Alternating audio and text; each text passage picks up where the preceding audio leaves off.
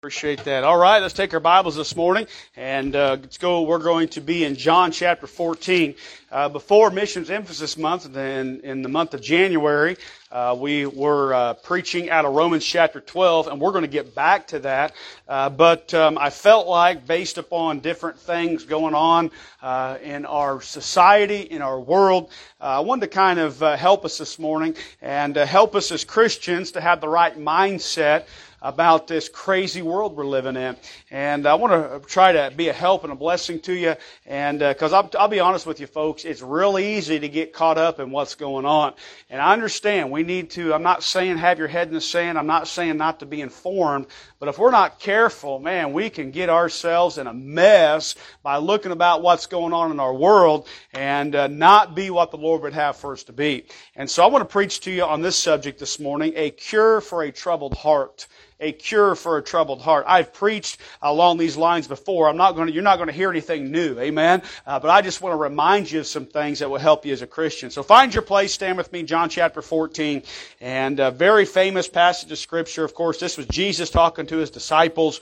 And uh, let's read the first six verses. And I pray these are familiar verses to you. Amen. And uh, you talk about a source of help, a source of comfort, a, uh, a, a source that we can go to that helps us keep our mindset proper as Christians, we find it right here. Here's what he says, beginning in verse 1. Let not your heart be troubled. Amen? You believe in God, believe also in me. In my Father's house are many mansions. If it were not so, I would have told you. I go to prepare a place for you. And if I go and prepare a place for you, I will come again and receive you to myself, that where I am, there ye may be also. And whither I go ye know, and the way ye know. Thomas saith unto him, Lord, we know not whither thou goest, and how can we know the way? Jesus saith unto him, I am the way, the truth, and the life. No man cometh unto the Father but by me. Let's pray. Lord, we sure do love you today. God, I'm thankful there's a source we can go to. Uh, Lord, when we uh, look around us and uh, things are, uh, uh, Lord, uh, all upside down, it seems like, and it seems like all around us we see the, the, the world is going nuts, it's going crazy. But Lord, help us as Christians to understand what's going on, have the proper mindset about it, and then in turn, Lord, not to lose the peace and the help and the and the um, the things that we need to be able to help other people. So I pray you'd help us now. Speak to us as we preach this morning in Jesus' name. Amen. Thank you. You may be seated. A cure for a troubled heart. That word troubled there, when Jesus said, let not your heart be troubled, that word troubled, it means to stir. It means to agitate. It means to roll as water. If you've ever seen the ocean and the waves coming in and, and coming up against the shore, I mean, you know what I'm talking about. There's just constant movement, constant uh, uh, things in motion. And Jesus here uh, gave a command to his disciples for their heart not to be troubled. Now, if you look around at what's happening in our world, folks, there's a lot of things, if you're not careful, that can trouble you. I mean, uh, what are the things right now in the forefront of our mind? All right? Gas prices, right? I mean, my goodness. If you've been at the gas station this week, that's on the forefront of your mind. Uh, inflation. Uh, we've heard about a lot of that uh, been talking about. All right? Okay, here's the word. I'm going to say it. Russia. Right? Uh, Ukraine. I mean, folks, they're even throwing uh, uh, things out, headlines out, nuclear war. I mean, these are things that are, we have never experienced before. Okay, we've never, we are in uncharted territories. Uh, I mean, right now, I mean, there's things happening that if you are, aren't careful as a Christian can trouble you. I told the church Thursday night, we were driving back from somewhere and I was uh, listening to the news in my truck and, and uh, I'll be honest with you, I listened to it for about 20 minutes and I had to shut it off. I mean, it was just, and it was, it, it, it wasn't, it was conservative news per se, I guess, right? Take that with a grain of salt. Uh, but it was just what was going on in the world. And it's just like, oh my goodness. I mean, I literally felt my, and I, and I feel like I'm the, I, I'm most of the time on top, and I felt myself starting to slide down a little bit. And I couldn't imagine people who just constantly feed on that stuff. And folks, again, I'm not saying don't know what's going on, but man, you can't allow that stuff to rob your joy as a Christian. Amen? Not to mention all the other things you deal with. Death of loved ones, hardships, relationships, uh, you know, financial things. I mean, come on, folks, there's all kinds of things that can trouble you. Well, Jesus here in the context of this, of course, if you understand the book of John, you understand that most of the book happened toward the end of Jesus' ministry, right before he got ready to uh, go to Calvary. And he's given his disciples here some uh, pieces of advice right before he was getting ready to leave. And of course, by this time, uh, they had uh, uh, they knew what was going to happen. Jesus had told them that, and they still didn't quite get it yet, uh, but they were going to get it. And so Jesus wanted to give them some things that would help them. Let not your heart be troubled. There's another word in the Bible that's uh, related to that word troubled, and that's the word overwhelmed. If you go to the book of Psalms, you find that, that word overwhelmed used several times in the book of Psalms. For sake of time, I won't read them all to you, but here's one of them. Psalms 55 verse 5. Fearfulness and trembling are come upon me, and horror hath overwhelmed me. Now listen, that's real. Amen? Those are things that we experience in the Christian life. That's things we experience as we're living life here on earth. Fearfulness, trembling, horror. That word overwhelm means to cover, close, shroud.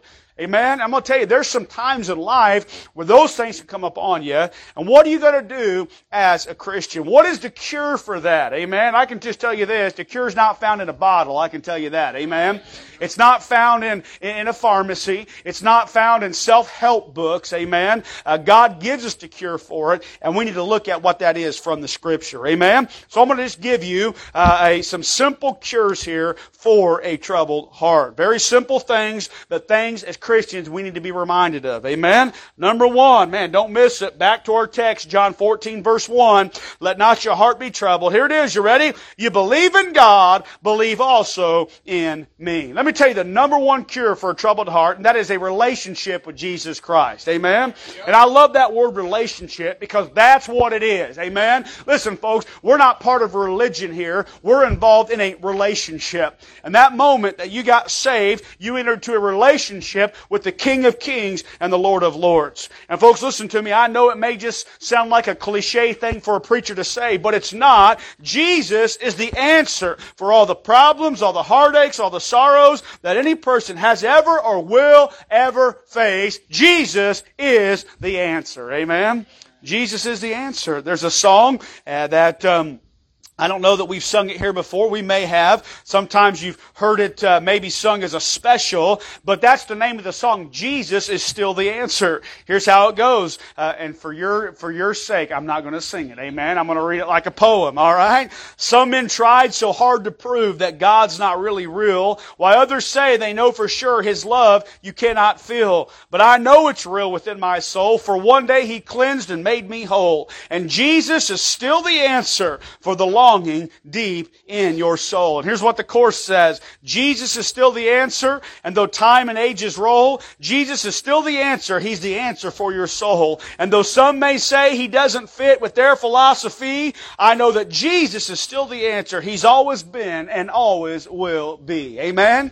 And let me just say this, folks. There's not one thing anybody faces that Jesus Christ is not the answer to. Amen? The devil knows it, and that's why he does everything he can to blind people from the truth of Jesus Christ. By the way, this, this relationship begins at salvation. Uh, uh, Jesus said in John chapter 1 verse 12, But as many as received him, to them gave he power to become the sons of God, even to them that believe on his name. And this relationship you enter in when you get saved. And I know who I'm preaching to this morning. Amen. And we're going to have our spring program coming up and, and we'll probably have a lot of visitors and I'll be preaching more salvation messages, uh, usually during that time. But let me just say this, folks. You know what? Make sure you've been truly born again. Amen. Because that's when that relationship begins. It begins at salvation. But guess what? It continues all through life. Amen. Listen, folks, Jesus didn't save you uh, just to take you to heaven. He saved you so you could walk with Him, so you could talk with Him, so you as a Christian can enjoy a daily relationship with Him. I mean, I preach about that a lot because it's so important. I believe if there's one great secret to being a successful Christian, it's our personal daily relationship with Jesus Christ. Amen. And folks, I'm going to tell you, uh, you, you, if, if, you don't know what it means, here's, here, here's what the, here's how we, here's what we say, walking with God. If you don't know what it means to walk with God, you're missing out. You're missing out.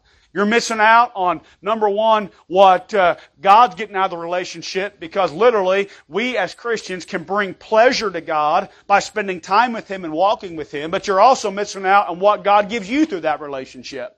Because let me just tell you what happens, folks. When you spend time with God, you know what that begins to do? It begins to change you. Amen? It begins to change your, your, your, your, mindset. It begins to change everything about you as a Christian. And I'm going to tell you something. If you don't spend time with God, you're going to have a troubled heart. I'll just tell you that. Amen? So that relationship continues all through life. So what's the first cure we see out of John chapter 14 for a, uh, uh, for a uh, troubled heart? A relationship with Jesus Christ. Amen? And by the way, again, if, if you're saved here this morning, I don't think there's one of us that couldn't deepen our relationship with Christ. I don't think there's one of us that couldn't, I don't think anybody here can raise their hand and say, I'm too close to Jesus right now. I know I'm not. I want to be closer to Him. Amen? I come in this morning. We've had a busy week getting things going, trying to get that apartment ready for Caleb and Faith when they're coming back. And I mean, we've been we've been burning the candle at both ends and in the middle, keeping up with everything else. I'll be honest with you, folks. I was a little I was a little physically wasted this morning. But you know what I needed to do? You know what helped me? You know what you know what gave it back to me? Is when I fell to my face and began crying out to my Father, began spending time with the Lord this morning. And it wasn't long. That spark began to ignite and now those flames began to burn. Amen. Why? I spent time in the presence of the Master today. Amen. Let me tell you something, folks. We all need that as Christians. So number one, the relationship with Jesus Christ. How about this? Number two, don't miss this. Look what it says in verse two. In my Father's house are many mansions. If it were not so, I would have told you. How about this? The reality of heaven. Amen? The reality of heaven. Man, I love talking about heaven. I like preaching about heaven. I like reading about heaven. I love everything about heaven. Let me tell you what heaven is. Heaven is a prepared place for a prepared people.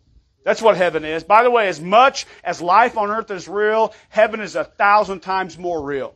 Amen. We, we experience life right now. We're limited by our five senses, but when we get to heaven, folks, we're not going to have those limitations. It is more real than you could ever imagine. And I don't know about you, but when my heart gets to stirring, when it becomes restless like the waves of the sea, a good way to calm it down is to spend some time thinking about what we're going to be able to experience one of these days. I literally sometimes at night lay in bed thinking about it. I, I, I, try to dream about it. I try to imagine what it's going to be. I even sometimes, uh, uh, you know, uh, for sake of trying to get get a picture in my mind, go to Google Images and just Google heaven and and, and just trying to see what maybe the best mankind can come up with, and it's nothing even compared to what it's going to be like. Amen. But I love to think about and read about and spend time in the Word of God about heaven. Here's what the apostle Paul said about it in 2 Corinthians chapter 12 verse 4. How that he was caught up, talking about that time he was stoned. He was caught up into paradise. By the way, stoned by real rocks. Amen. That's what I'm talking about. Sometimes people get stoned and think they see things, but you know, this vernacular, that's not what happened to Paul. Amen. He physically got stoned, alright? How he was caught up into paradise and heard, listen to this, unspeakable words which is not lawful for man to utter. God allowed Paul that time, literally, he, he died and went to heaven. But guess what? God wasn't done with him yet, so he had to come back. Could you imagine that? Could you imagine Lazarus? Okay? Yeah, Mary and Martha missed him, and because of his weeping, whining sisters, they got Jesus to raise him from the dead. I bet when Lazarus came out, he had a little bit of an attitude, the fact that he had to come back. Amen? Anybody that's ever been there and had to come back, and there's been a few of them here and there that got raised, oh my goodness, they're like, why did you do this to me for? I mean, if you want to talk about a reason to be mad at your sisters, that's it right there. Amen? Mary Martha, what's wrong with you two, right? But no, I'm telling you folks, Paul, when he was caught up, there was things he saw, literally, he couldn't even utter what they were. No words for it. You go to the book of Revelation, again, for sake of time, we're not going to go there. But John, man, I feel for Brother John as he was trying to describe the things he saw. I mean, literally, he, he got so overwhelmed, he could just try to barely try to describe it. That's why you see the word like and, and as, and he was trying to find earthly descriptions for what was happening in the heavenlies. And folks, I'll be honest with you, there's just some things beyond human comprehension. You know, there's a reason Jesus talked twice, uh, or uh, twice as much about hell as he did heaven when he was here. Amen. I'm to tell you why he did that. First of all, we can't even really comprehend what heaven is. But second of all, as Christians right now, I'm not saying we shouldn't think about heaven. We're doing that a little bit this morning. But we better stay focused on the, on the motivation on trying to keep people out of hell. Amen. Because as amazing and wonderful as heaven's going to be and horrible hell is going to be. Amen. But heaven, what a, what an amazing thing to think about. Folks, when we get there, there's going to be so many amazing things. There's the throne of God. There's the Son of God, the angels of God, the saints of God, the pearly gates, the golden streets, the mansions, the river and tree of life. I mean, again, there is, there are so many wonderful things about heaven. You know what? Another thing good about heaven is what not, what's not going to be there. Guess what? Death isn't going to be there. And there's not one of us, not one family that's not touched by death. Not one family.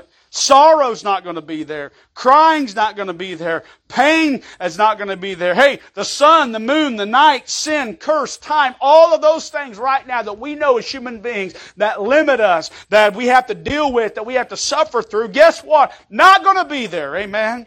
You talk about having a cure for a troubled heart. Just think about the reality of heaven. So number one, the relationship with Christ. Number two, the reality of heaven. How about this? This kind of goes hand in hand with heaven. Verse three, I love this. And if I go and prepare a place for you, here it is. You ready? I love these words. I will come again and receive you into myself that where I am, there you may be also. Number three, the reassurance of His return. The reassurance of His return. Folks, our world is on a collision course. Amen. Again, I'm not, I'm not, uh, I'm not all uh, freaked out about it because guess what? We've always said, man, want to be awesome to be part of that generation that gets to see Jesus come. I think we're it. But in order for him to come, the Bible says certain things are going to happen. The world's going to be in a certain case, and we literally are seeing that happen every single day before our eyes. The explosion could come at any moment. Above the hustle and bustle of busy life, above the grinding wheels of machinery of war. It seems there's almost a forgotten realization among a lot of people that Jesus Christ is coming. Folks, let me say this. That's a very, very prominent doctrine in the Bible. The Old Testament prophets testified that it would come. The New Testament apostles preached it would come. Jesus Christ himself promised in this very verse that he would come again the Bible says in uh, Titus 2, uh, verse 13, that it is our blessed hope. Amen? It's our blessed hope. One out of every 30 verses in the Bible talk about his coming. In the New Testament, it's mentioned 318 times. Amen. The Bible teaches us that Jesus is going to come again. There is life after this one. Jesus said it this way in John 11, verse 25 and 26. I am the resurrection and the life. He that believeth in me, though he were dead, yet shall he live. And whosoever liveth and believeth in me shall never die. Amen. And I just want to stand up here and echo it. I know I talk about it. Other preachers talk about it. But you know what? The world better get ready. Jesus is coming again. Amen? Yep. He came the first time. He's about to come the second time. Now, if you understand Bible prophecy and and I've taught, taught this before. I'm not going to get deep into it this morning for sake of time, but you need to understand how it's going to happen. It's going to happen in two phases. First of all, it's going to happen in the rapture for His own. And as Christians, that's the next event we're looking for on God's prophetic calendar is the rapture of the church. And by the way, the Bible teaches it's not a Baptist doctrine, it's not riserology, it's a, it's a Bible doctrine, it's a pre-tribulation rapture. Pre-tribulation. By the way, Stay off the internet to get your Bible doctrine. There's so much deceit out there. There's so much uh, confusion out there. I mean, you Google this and you start reading that, you're going to have a troubled heart because you will be confused. Listen, quit going to that stuff. Get to the Word of God. See what the Bible has to say about it. Amen? Alright? The Bible's very clear. When you compare all the Scriptures and you study it the way the Bible tells you to study it, the Bible's very clear. Pre-tribulation rapture. Not mid-trib, not post-trib, pre-tribulation rapture. Here's some verses. The Bible says in verse uh, uh, 1 Thessalonians, I think I just read these a few weeks ago on a Thursday night, but I'm going to read them again. Amen? Because I like him and we need to hear him. 1 Thessalonians chapter 4, For this we say unto you, by the word of the Lord, that we which are alive and remain unto the coming of the Lord should not prevent them which are asleep. For the Lord himself shall descend from heaven with the shout, with the voice of the archangel, with the trump of God, the dead in Christ shall rise first. Then we which are alive and remain shall be caught up together with them in the clouds to meet the Lord in the air, and so shall we ever be with the Lord. Amen. That's called the rapture, and it can happen at any moment, at any time. Nothing has to happen first before the rapture to happen. It could happen today. Amen. It could happen before I get done preaching. Amen. It can happen at any moment, and that's why as Christians we need to be ready for it. The Bible says it's going to happen in the twinkling of an eye. That word twinkling, by the way, here's what we think of when we think of twinkling. This right here, a blink, okay? Twinkling is faster than a blink. Uh, uh, science is people smarter than me. Scientists have studied that out. They say the twinkling of an eye is about the, uh, the, the, the, amount of time it takes for the, the human eye to see light.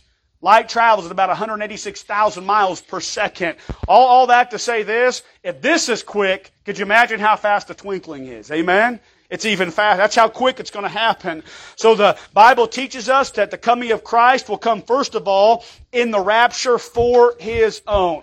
And that's why as Christians we need to be ready for it. But second of all, at the end of the seven year tribulation, Jesus Christ is going to come uh, after the tribulation with His own. Amen? Truth be told, the rapture is not the second coming. Okay? It's the first phase of it, but the Bible teaches us that during the rapture, Jesus isn't coming all the way back to the earth. He's just coming to the clouds. That's why we're going up to meet him. Amen? Right? He's actually going to return at the end of the seven year tribulation, and his feet literally will touch down on planet Earth. Get this, from the same spot they were here before he went back up. The Mount of Olives. And it's going to be such a powerful touchdown, if you will, that when Jesus cries on his, on his white, and his big white horse comes leading the armies of heaven, which is us, by the way, amen, Revelation chapter 19, when he sets foot on the Mount of Olives, that mountain's going to split in two, amen, because the King of Kings is here, that's why, amen. And he's going to come at the end of the tribulation with his own, and he at, and he's going to come and set up his earthly kingdom. Amen. Remember the Bible talks a lot about him being the King of Kings and the Lord of Lords. All right. Where's what's he going to reign? What's he going to rule over? He's going to rule literally, physically on this earth for one thousand years. Amen. And we're, by the way, as Christians, if we've been faithful on this earth, we're going to rule and reign with him. Amen. You want some good motivation uh, uh, to to live the Christian life God wants you to live? Think about that thousand year millennial reign. Think about the fact that your position, your level of authority in the millennium is based upon your obedience right now on earth as a Christian. And I ain't got time to get into it. That, that, that, that, that's a whole message in and of itself. But all that to say, if you got a troubled heart, guess what? There's reassurance of the fact that Jesus Christ will come again. Amen? He came the first time. He's coming again the second time. The church of Jesus Christ better get ready for it. Amen. So number one, the relationship with Jesus Christ. Number two, the reality of heaven. Number three, the reassurance of his turn, his return. How about this? Number four, look at verse, look at verse four in John chapter 14. Notice what Jesus says. And whither I go, now notice these next two, these, these words mentioned here, ye know, and the way ye know. Amen. Twice in that verse, the word know is used. And here's the fourth reason that you cannot have a troubled heart. How about this? There's a reasoning to comprehend. A reasoning to comprehend. Now, even though this was kind of all new to his disciples, what Jesus was trying to get them to learn and understand was not beyond their comprehension. Amen. Not beyond their comprehension. Today, too many people overcomplicate, overthink, and try to outsmart God about our relationship with Him. They try to make it seem like it's so hard to believe and comprehend that Jesus truly existed and that he truly did come to this earth 2,000 years ago, that he died a sacrificial death on the cross, and he raised from the dead three days later. They make that so hard to understand and comprehend, but yet most every, most, most kid, if you ask him, believes in Santa Claus, the Tooth Fairy, and superheroes. I mean, there, there's some people that literally think Spider-Man's real. I'm serious. How about this, okay? Rasmussen report National Telephone Online Survey found that 61% of people they surveyed, listen to this, believe in intelligent life on other planets. 31% find it very likely. That's the highest level of belief measured to date. So here's what that tells us. It's unreasonable and irrelevant to believe the Bible, which has never been contradicted by science, history, archaeology, or any other forms of learning. Yet it's very reasonable and rational to believe that life exists on other planets where not one shred of evidence has ever been shown to prove that. What is wrong with the human race? It's reasonable to believe I'm going to tell you something, folks. Listen to me. It's reasonable. Did you hear what I said? Reasonable to believe that life had to start somewhere. That's reasonable. Everything has an origin. Amen? Everything has a beginning. The only thing that doesn't have a beginning is God Himself. Amen? Everything had to start from somewhere. It's reasonable to believe that there was intelligent design behind the creation of the universe and everything in it. That's reasonable.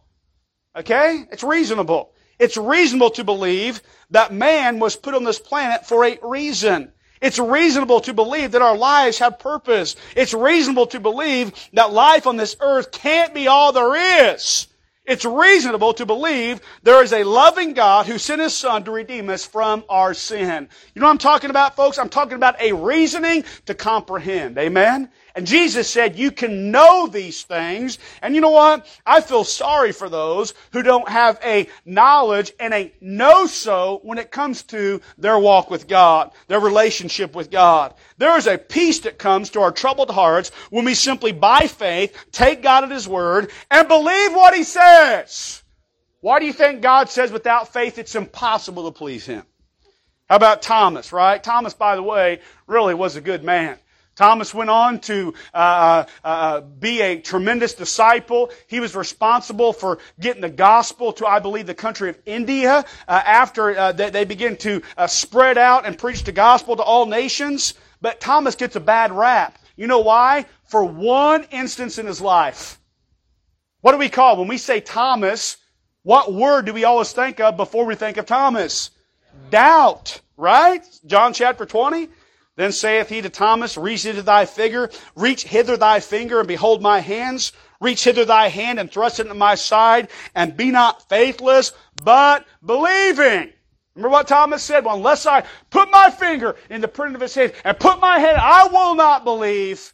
And later on, Jesus came back and upbraided him for his unbelief. Amen? Listen to me, folks. It is reasonable to believe that God is who He says He is, that the Bible is true, that everything God said is going to happen will happen. Amen? That's reasonable. And when you put your faith and trust in that, guess what comes along with that? Peace.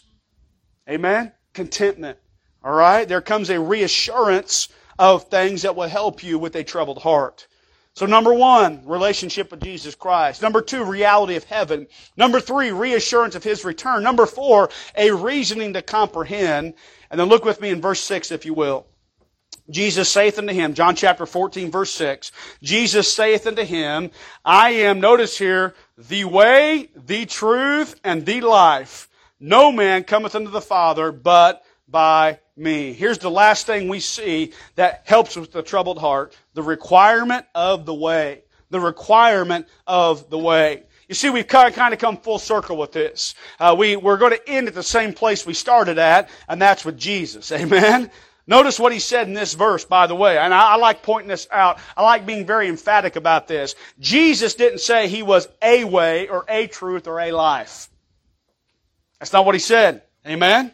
All right? No, he, he's not one of those, maybe if you roll the dice and hope you pick the right one kind of way.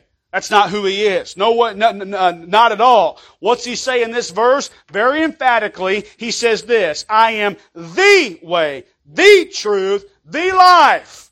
You know what that means? Singular. Yep. As in there's only one. Well, that just doesn't really fit into the political correct ideology of the day. Well, whoopee doo, amen? Big deal.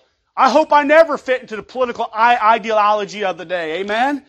Let me tell you something, folks. A lie of Satan, a lie of Satan sending millions and billions of people uh, to the lake of fire. It doesn't really matter what you believe as long as you believe in something. Oh, it matters what you believe, all right.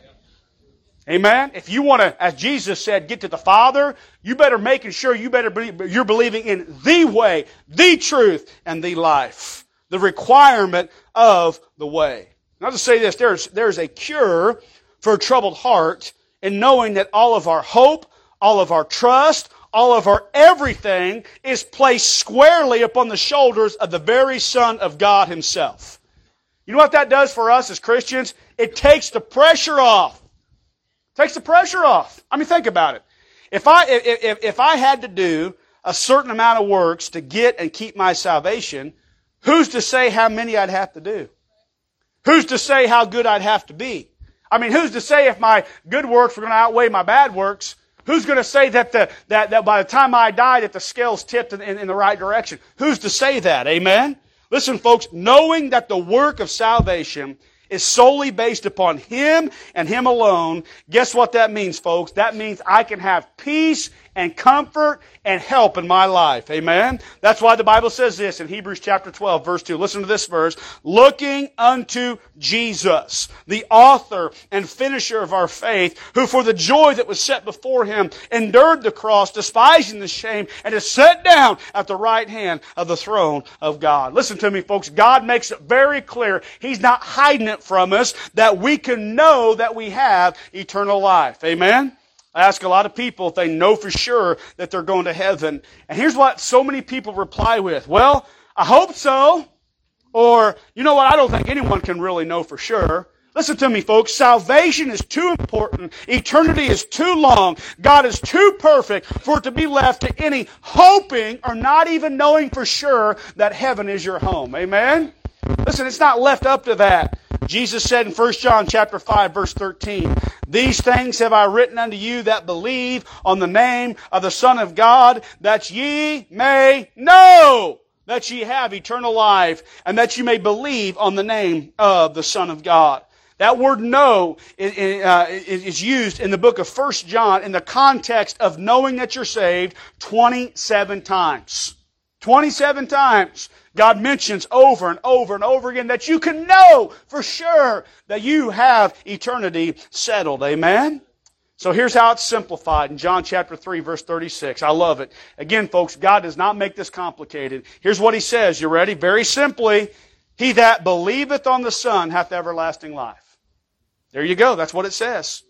And he that believeth not the Son shall not see life, but the wrath of God abideth on him.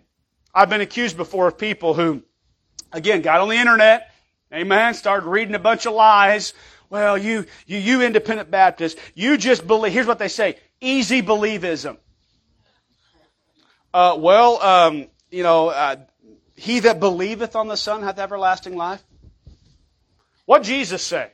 He said, unless you have the faith of a little child, you shall not see the kingdom of heaven. Now, folks, listen, I'm all about, I'm not, I'm not, I'm not about, I'm not about trying to get someone just to say a prayer. I'm not about that. I'm not about just trying to get out and repeat out one, two, three, repeat after me and you're going to heaven. I'm not about that at all. Amen. I think that's wrong because that gives people a false sense of security. But let me just say this, folks. How easier can you get than that? He that what? Believeth on the Son hath everlasting life. He that believeth not the Son shall not see life. Amen? Listen, that's the requirement of the way. Here's a very simple way to do uh, to, to ask somebody. All right, if you're interested in trying to witness to somebody and get them to get nailed down on it, okay. I, I love asking either one of two questions. All right, I'll ask this question: If you died right now, are you 100% sure that you'd go to heaven? Okay, that that's that's a pretty get to the point answer. Or how about this question? All right, and, and technically isn't the way it's going to happen, but but it gets people to think. Here's what I say: If you were to stand before God right now and He said, "Why should I let you into heaven?" What would your answer be? You're not going to get more specific than that. Well, I, I go to church. You know what that means? Not born again. I'm a good person. You know what that means? Not born again. My parents go to church. Not born again. Amen. Very specific, right? Because folks, listen to me, when it comes down to it, there's only one requirement of the way, and that is through a personal relationship with Jesus Christ. Amen? He that believeth on the Son hath everlasting life. And he that believeth not the Son shall not see life, but the wrath of God abideth on him. So do you have a troubled heart this morning? As, as, the, as the, events of the world, the events of this week, as we as we as we drive down uh, Broadway here and see gas prices keep climbing and climbing, does that trouble you a little bit? Or is your heart stirred? Is your heart troubled? Well, you know what you can do to fix that relationship with Jesus Christ. Think about the reality of heaven. Have the reassurance of His return. Knowing the reasoning to comprehend and making sure that you are believing on the requirement of the way. Now, folks, listen. I'm a realist, okay? I'm, I'm, not. I'm not just pie in the sky. Oh, let's just walk around with this Pollyannish view of life and rose-colored glasses. Everything's going to be. No, listen. I get that. By the way, I'm not saying we may not have to face some hard times. We may have to. We may have to make some hard choices be, uh, between some things. But you know what? Even if that does happen, you know what we have as Christians? We have the promises that God is going to be here and help us and watch out for us. Amen? I mean, He promised that the, the righteous would never suffer hunger. He promised that. Now, we may have to sell some few things to buy food, but who cares? In the scope of this thing, what's more important anyway? Amen? The little toys we have or living a life that brings honor and glory to God and investing in things that's going to matter for eternal value. I mean, you preacher, you mean, you mean with the economy the way it is, you want us to give more? Well, you know, listen to me, folks. I don't want you to do anything God doesn't want you to do. But I, you know what I, I, do want you to do? I want you to uh, make sure that you're following the lead of the Holy Spirit, and I do want you to be invested in things of eternal value. Because I'll just tell you this, a hundred years from now, I say it all the time, a hundred years from now, what do you think is going to matter? Amen? Going to tell you, we're all about laying up for the future. Well, why are we not about laying up for the true future, the real future, and that's the future we're going to be when we're in eternity? Amen? So come on, folks. Let's not let this troubled heart thing get us down. By the way, you know why you need to not have a troubled heart? Because everyone around you has one. Everybody in your workplace, it's all in their mind. By the way, think about this. What an amazing witnessing opportunity. Everywhere you go, it's on people's minds. Everywhere you go. And by the way, very simply, when, when the conversation comes up and people want to start talking about the economy, gas prices, Russia, Ukraine, you know, all this other stuff, you know what you can do? You can pull out a gospel track and say, you know what? Through the midst of all this craziness, there's an answer that you can have peace and contentment and joy in your life and hand them a gospel. I'm going to tell you folks, I get it. Not everybody, but the majority of people are looking and seeking for something that's real right now. Maybe God's stirring the pot to get people's hearts turned toward Him because He knows that trumpet's about ready to sound. Amen? So as Christians, let's start viewing this thing from God's viewpoint, not from a selfish viewpoint. Amen? And let's make sure we don't have a troubled heart so we can help other people with their troubled hearts. Let's pray. Lord, we love you this morning. Thank you for the Bible. Thank you for the Word of God. I pray that we would take these truths. Help us, Lord, please. Lord, we're all human beings. We all deal with the feelings of life. But God, we have you living inside of us. We have your Word. We have the promises of your Word. And Lord, there is no reason and we're not living on the victory side. And I pray you'd help us as your people, Lord, uh, to uh, get this thing settled in our life and our heart so we in turn then can go out and help other people. Bless us, we pray. Bless our invitation now in Jesus' name.